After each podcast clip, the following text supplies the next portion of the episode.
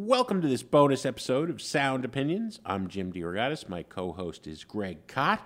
And this week, our producer, Andrew Gill, has something for us. We're not sure what. Well, you remember a couple weeks ago there was a comedian I pitched to you guys? I was like, this guy would be a great interview. Chris Gethard. He's got uh, a tour special out called Half My Life. He's like playing in punk clubs and stuff. Do you remember that? I remember that. He had not dented my radar, and you made me feel ashamed. He said, but he's from New Jersey. From New Jersey. I was like, on. and so am I. Well, you know, to our credit, we did tell Andrew to go ahead and you know Have at him it, and make have the it. case. Well, May we want to be convinced I that took it's you. uh, I worth took our you time. at your word, and I I just went ahead and interviewed him. So um, so yeah, I did the whole interview, and I asked him to make the case for himself being on Sound Opinions as well. So maybe if you listen to this interview, maybe then the next time he's got a big project, then you guys will want to interview him yourselves. we are prepared to be blown away. So no pressure, uh, and we're going to find out in a, in a quick minute whether you're right or not. You know, um, I should say there is a little adult language in this uh, interview. Since it's a bonus podcast, it's not on the radio. I figured we could, you know, we could go a little, uh, a little bit blue. So there's some bad words. Um, there is a little, you know, mention of ad- adult topics that more sensitive listeners might not want to hear. So this is your chance if you, you know, want to. Well, now, now I, I definitely want to hear it now. uh, and we're going to get to it after a quick break. All right. Welcome to Sound Opinions, Chris Gethard. Thanks for having me. You know, when I first heard about your new special, Half My Life, uh, I got an email from your publicist, and I thought, oh, yeah, this is a shoe in. This is a Sound opinion segment right away, like green light all the way, right? Um, I'm a producer on the show, um, but I must have done a bad job pitching it to our hosts because I told them about it. I tried to explain, no, this guy, he's from Jersey. He's a comedian. He does a podcast. He has a show. He was, you know, did this HBO special.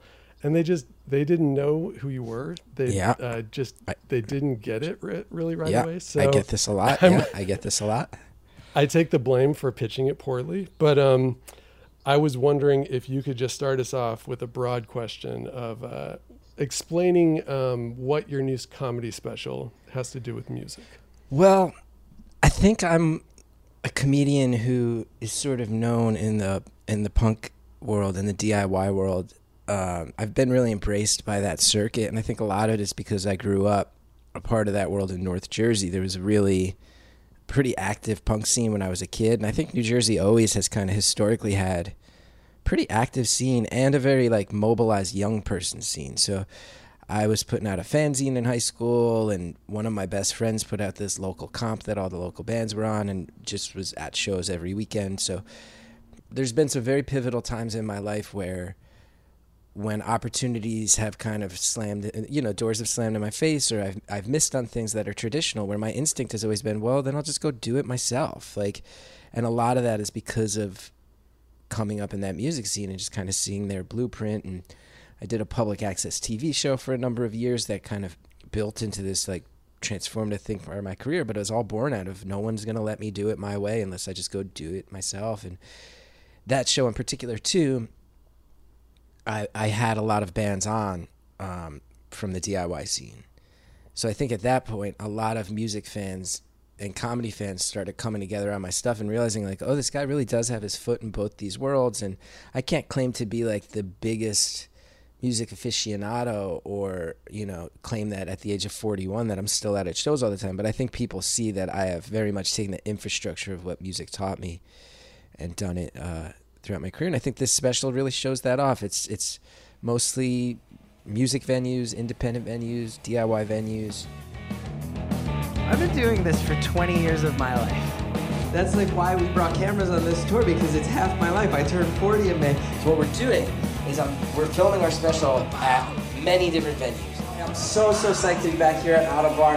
Hello, Union Hall. And it's really good to be home. All venues that I love that are small, intimate venues. Comedians are like selling out Madison Square Garden and football stadiums sometimes. I don't ever want to do a show in a football stadium. And to be fair, he can't. I can't. I can't. can't sell enough tickets. I want to be this close, and I want the ceiling to be this low, and that's how I came up. a lot of stand up in there and then a lot of interstitial footage which i think music fans might with it, if, if you're a, a nerd about the same documentary i am when i got into punk when i was 14 a friend of mine goes go to let it rock in montclair. There's this record store we all liked. He goes um, there's this documentary. It's called another state of mind. Go buy another state of mind. It'll tell you what this whole thing is all about this music that we like. And it's a it's a documentary that follows social distortion and youth brigade and eventually involves minor threat. And it, anybody who knows that documentary if you watch my special i think you will now chuckle because when i called my director i called her. She she's from the new brunswick new jersey punk scene as well. I was like kate i want to make a uh, comedy special that kind of feels more like an old skate video. And she was like yeah. And i was like go watch another state of mind. Let's just rip that off. So that's the long rambly answer to your rather simple question. Yeah, you definitely achieved that with the special. I think. Um, it's got that feel, um, and you got to do a soundtrack right for this special. that was that was one of the huge benefits was like I just would always think about those old videos we used to watch as kids where it'd be like and now like these skater kids they're all like messing around and talking to camera and doing bits and now here's like the stylized footage of them set to some music and everybody looks tough and I was like, oh, if we do this thing where it's like got some documentary aspects, I'll get to put a, a, a soundtrack together, and I'm very proud of the soundtrack. And some people did me some huge favors. Uh, most notably, Jawbreaker. The ending credit scene is a Jawbreaker song, which is just sort of like, if you, teenage me is losing his mind right now.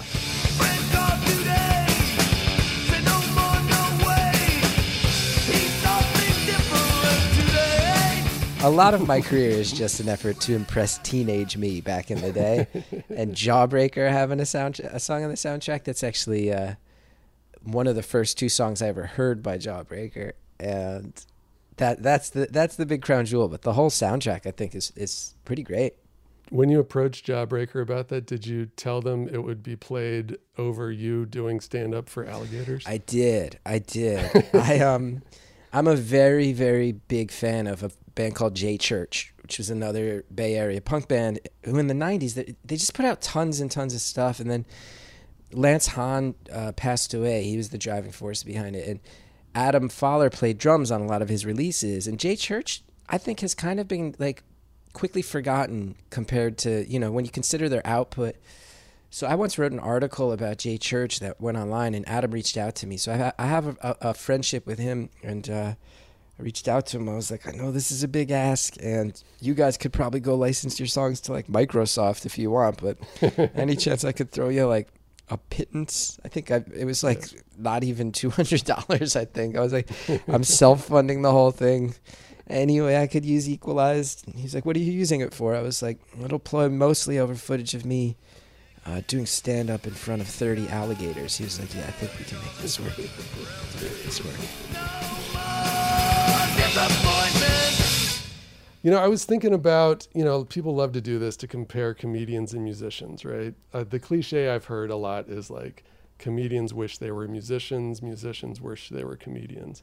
What do you think about the, the connection between musicians and comedians? I think it's really strong. I think that that cliche tends to be true.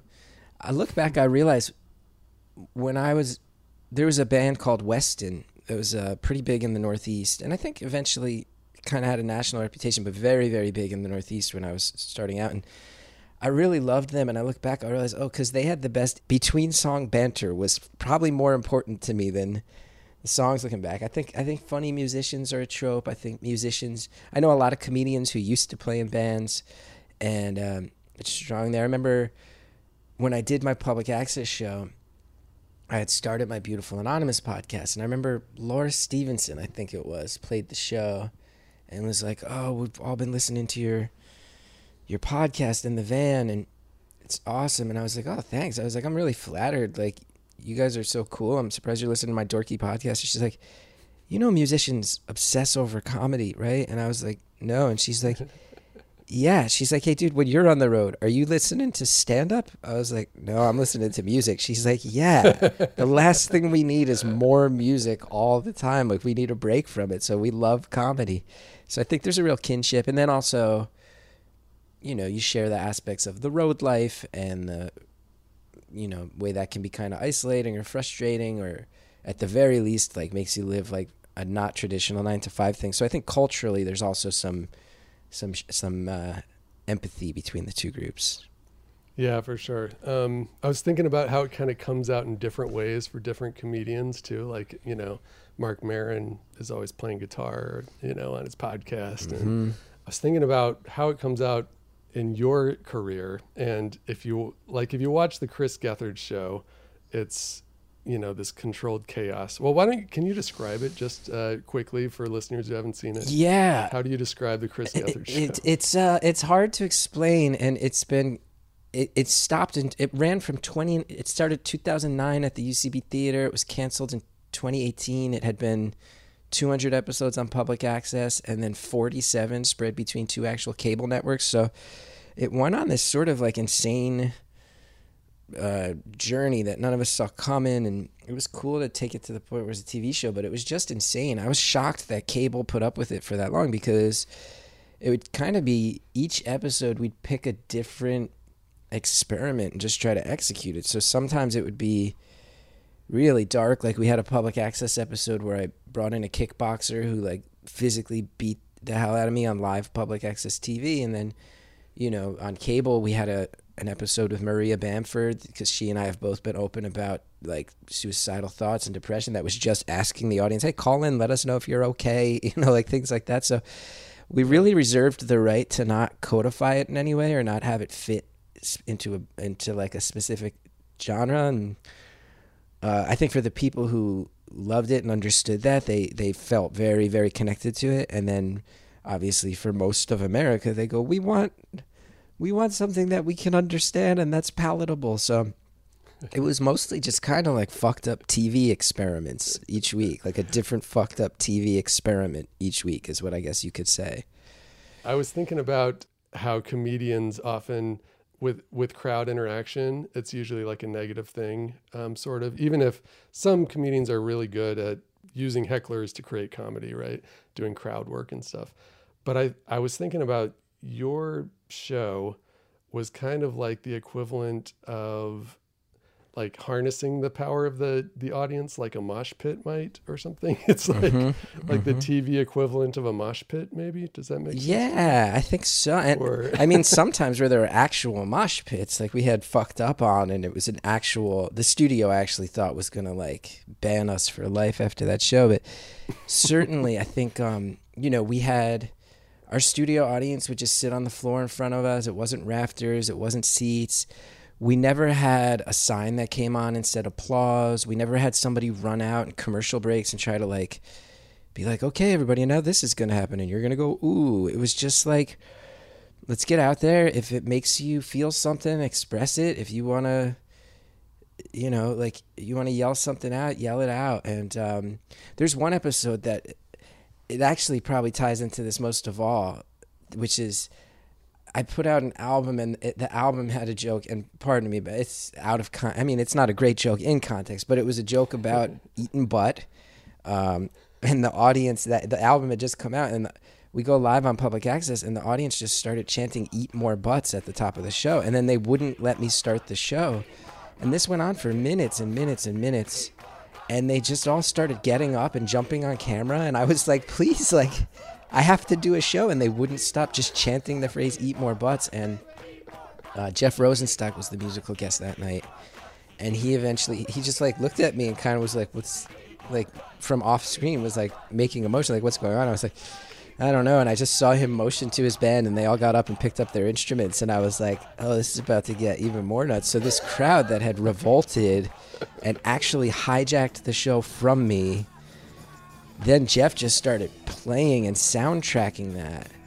And I just kind of sat back and watched my own show fall apart. And that was very much like you said, like this this mosh pit energy and this like like really good confluence of like the comedy got taken away from me that night, but the crowd did something even better with it, and then the musicians who were there threw fuel on the fire, and that's an episode where you go, oh, like none of that makes any sense to most people, but people who understand this Venn diagram of comedy and music, and you know how they both, you know, they're both performing arts and and and in many ways kind of experimental and connected. That's an episode where you'll watch it and you'll go, okay, this guy built an environment where the comedy kids, a lot of whom didn't even know that I was treating them like a music crowd. It's like, okay, that's that's what comedy would have looked like in a New Jersey VFW hall in the late '90s because that's where I was watching shows. Like that's how nuts it would have been. But probably worked better than it would have in reality in one of those clubs, right? Like if you were a stand-up. I'd like to think so. Like- I'd like to think. Yeah. I'd like to think that the uh, level, the amount of time I'd put in by that point was having some effect.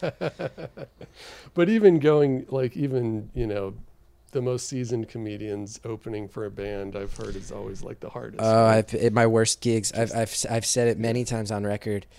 It's really bad. It's really uh, although when it goes well, you feel you know that's one of the things about stand up is you know like the Gethard show is a very collective group driven thing. But then when I do my solo work, it's like no matter how many years I've been doing it, you will have nights that go really poorly, but then the nights that go well make you feel so good.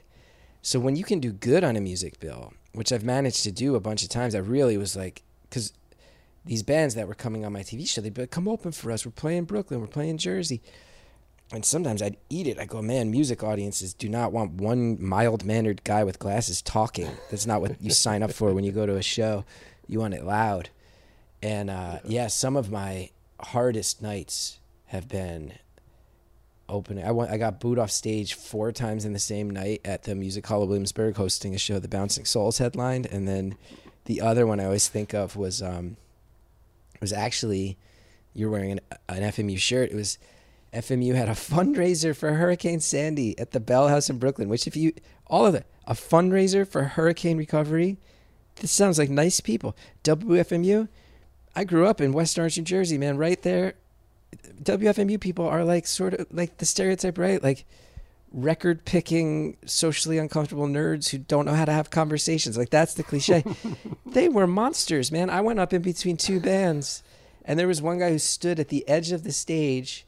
And part of my French, he just kept yelling every time I was leading up to a punchline. He'd just drunkenly yell, "Play fucking music! Play some fucking music!" I was like, dude, like you're a WFMU fan. Like you've never, you're not supposed to be aggressive people. You're supposed to be people who have like never had the sun touch your skin because you're always in the back of some weird record store. Like this is not what I thought it would be, and I'm one of you. So it can be very, very hard doing comedy on music bills. But when it goes well, it's one of the more exhilarating feelings. But even the last time I did it, I bombed the the, uh, the Ergs, who reunite every now and then. Who's a great, great Jersey pop punk band. Um, they reunited, and asked me to do a set, and I, I hadn't performed in a while. My kid was born. I was trying to do a bunch of material about having a kid, and it turns out you get a bunch of pop punk fans out for the night who are excited to see a band reunite. Um, turns out that like drunk punks in the mood for music don't want to hear you talk about what it's like raising an eight month old boy. Had to learn that lesson the hard way. Do, do you think there's a connection between uh, dad jokes and dad rock?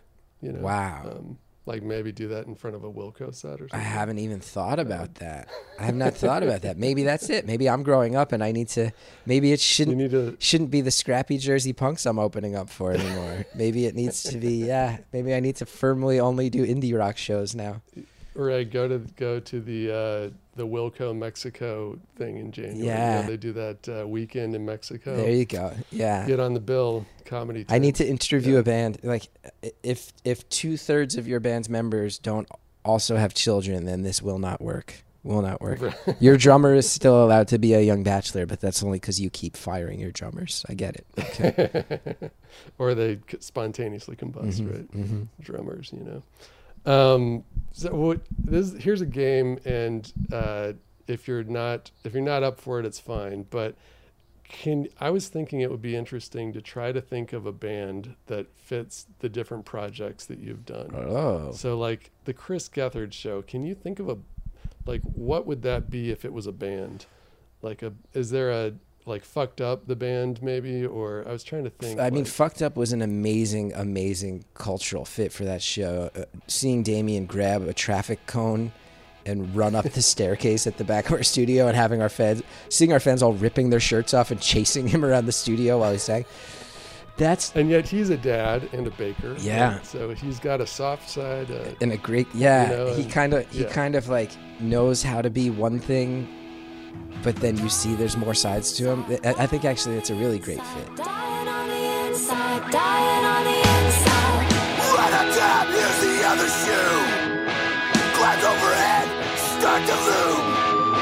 Support a win, others face to lose. a really great fit. And then it's also like they kind of got labeled as a hardcore band, but then there's a lot more depth to it than that. But then he still sounds like a hardcore singer. A little hard to figure out. I think that's probably a very apt.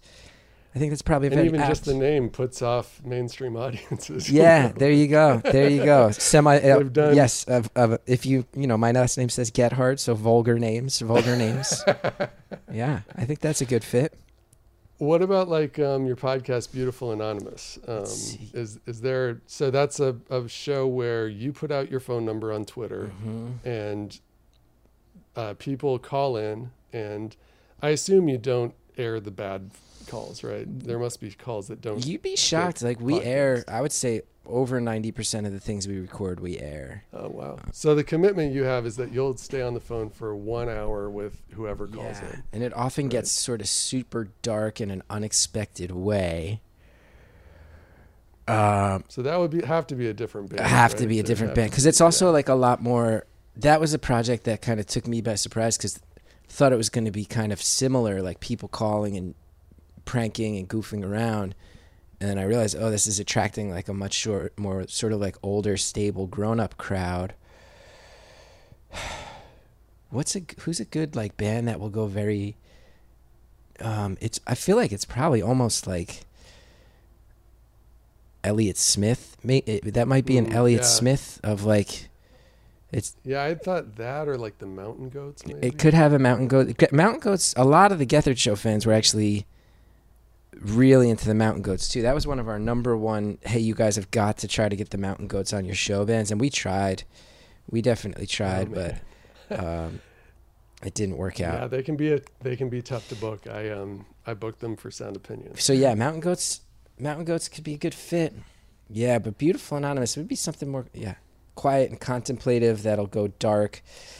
Elliott Smith's a good fit, but there are some really fun episodes too, and I don't know if he goes in that direction as much. Oh, beautiful anonymous is probably the magnetic fields Oh, nice. because they'll get goofy, but then also super sad. I mean, it's not all love songs Right. and stuff, but not all their albums are love songs. They did stuff yeah, beyond the 69 love songs, but yeah, Yeah, yeah, the yeah. show will have like an occasional super goofy thing, like you know, like punk rock love or let's pretend we're bunny rabbits. Let's pretend we're bunny rabbits. Let's do it all day long. Let And then it'll also rip your heart out of your chest with the book of love, you know.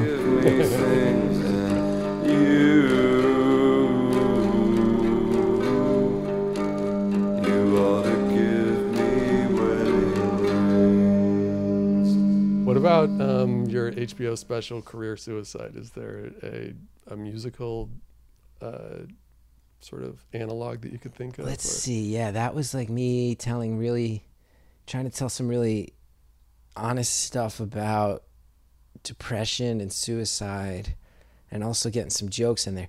So I mean, we have to think of like a very straight ahead emo. Right, like the Weakerthans. Or Oh, that's a very good call. The Weakerthans are like the front bottoms. The, I don't know if the front bottoms, yeah. they're friends of mine. I don't know that they'd call themselves emo, but definitely that's sort of like just wear it on your sleeve and dance about Mm-hmm. it. I could see that. Weakerthans. or like Phoebe Bridgers or something. Uh-huh, She's so uh-huh. funny, but uh, Uh-huh. yeah. I mean, now you've got one great city in my head, though, which is the uh, I Hate Winnipeg song, where I will tell you that song is actually at a point in my life where a couple months ago I was listening to it and my wife entered the room. And my wife, who, by the way, is a musician and uh, far cooler than me.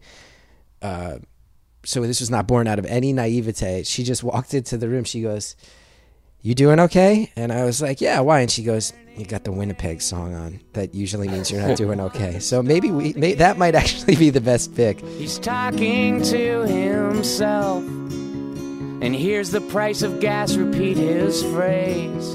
I hate Winnipeg. Yeah, that's what my wife says when I listen to the Mountain Goats too much. Yeah, yeah, yeah. And I mean, I mean, look, the uh, the other answer is that I quote the Smiths. I think I sing portions of three Smith songs in career, Suicide, and clearly it is a Smiths. The Smiths is the right answer, but in every way, I reference it in the song, and I think also if you if you think about funny moments mixed in with a lot of heartbreaking moments and something that people probably see as maudlin from the surface, but when you get into it, it's actually maybe kind of hopeful and a little bit like about fighting back.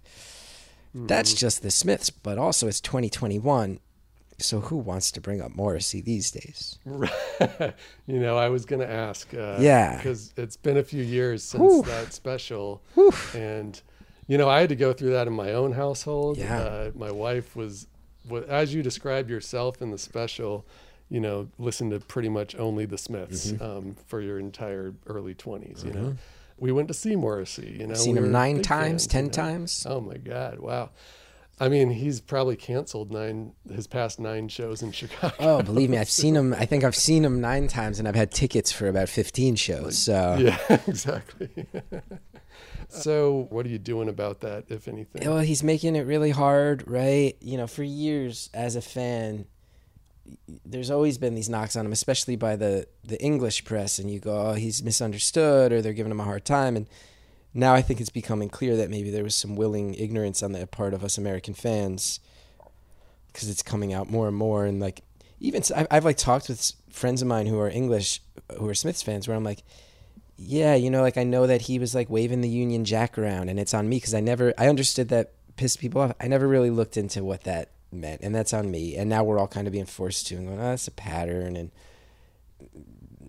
you know, Bengali in Platforms, which everybody was like, that song's racist. He's like, no, it's not, and it's like maybe I shouldn't have taken that at face value. That you know, like, let alone, I think the one that really turned for me was something along the lines of when all the Kevin Spacey news was coming out, and he said something along the lines of like, "Well, where were these kids' parents, and why was why were they alone in a room with this man?" Where it's, where mm. you go, that's a point, and I'm sure that's a thing that people have wondered about, but that's not the point to make right now, man. Like, No, if yeah, you're gonna make one point about this situation, it shouldn't be a letting Kevin Spacey off the hook to to blame the victims and their parents, like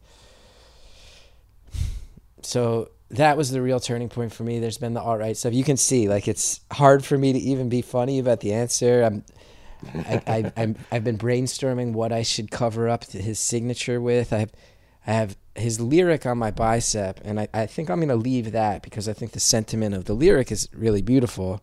Is it a Smiths lyric? It is a Smiths I- lyric. I, don't know what. So I'm walking that same fine line all of us fans are of like I will listen to the Smiths, but it's tough Morrissey now. I I doubt that I'll ever be able to give him money again. Um, I will still, you know, the Smith songs. I listen to them. I love them, and I can't lie. A lot of those Morrissey solo songs, especially Vauxhall and I, like really just fantastic, fantastic stuff that means a lot to me. But it's going to be one of those things where it's like I listen to his songs, and as one of his like, you know, someone who's a very public uh, embracer and champion of his, it, it's going to be something people give me shit about forever, and that's fine.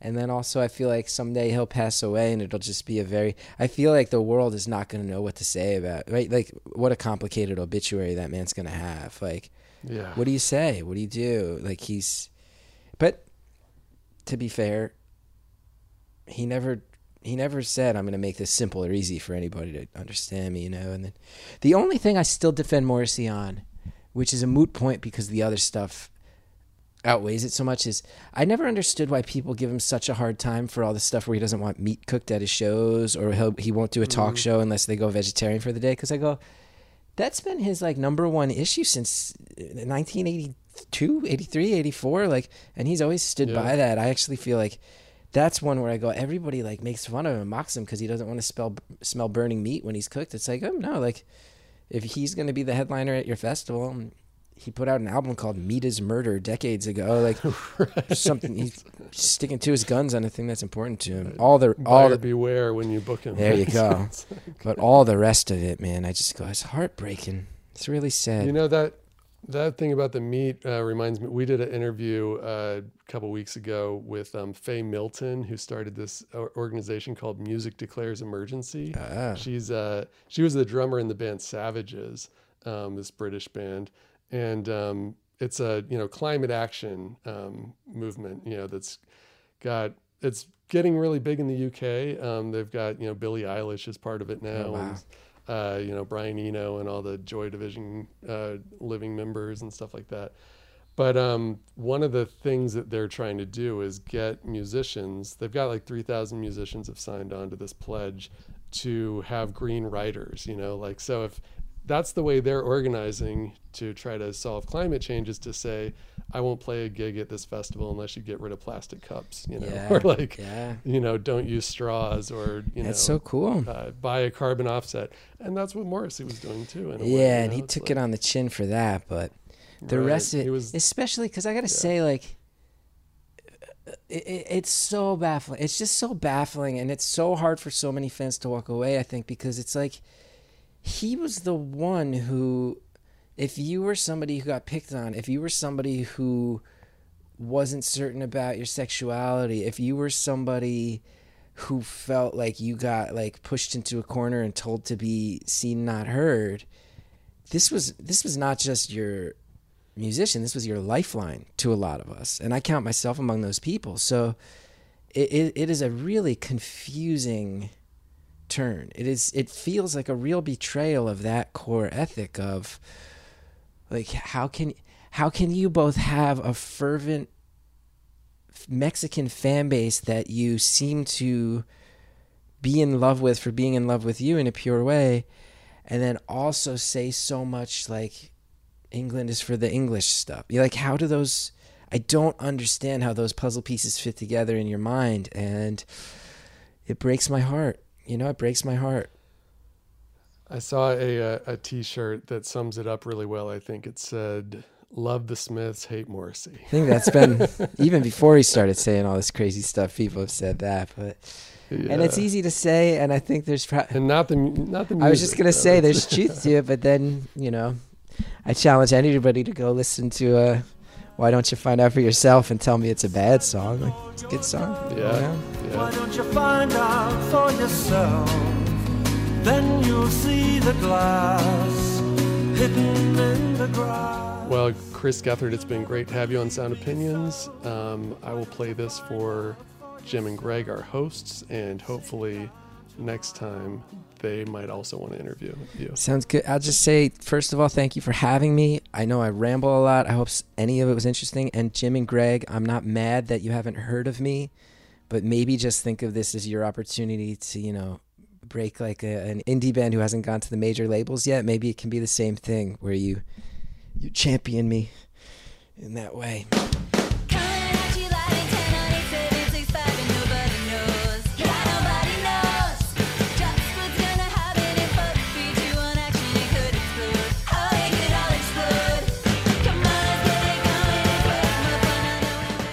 Andrew, Chris was a lot of fun to listen to. I, you know, obviously he views everything in the comedy world through the lens of music, so it makes sense as a guest. But I always, you know, you you you love the comedians, man. You that that's your thing that you love to uh, talk to, and and I think we got to give Alex some next time. Our other producer, Alex Claiborne. Alex, uh, we have to figure out a way to get uh, gymnasts. Into, uh, I know you're in Olympic glory with the gymnast. Get thing. Simone Uh, Biles, we'll get some gymnasts. Uh, uh, how I always wonder how they choose that music. You know. Well, that's it for this bonus episode. Stay tuned for the next one because who knows who we're going to be talking to. Anything can happen, especially now that we don't have to do the work. And especially uh, now that we're uh, off the rails here, to support Sound Opinions, what a better time to ask for your contributions than right now. You can become a member on Patreon or connect with other listeners in our Facebook group. As always, Sound Opinions is produced by Andrew Gill, Alex Claiborne, and our intern, Sol Delgadillo. Our social media consultant is Katie Cott.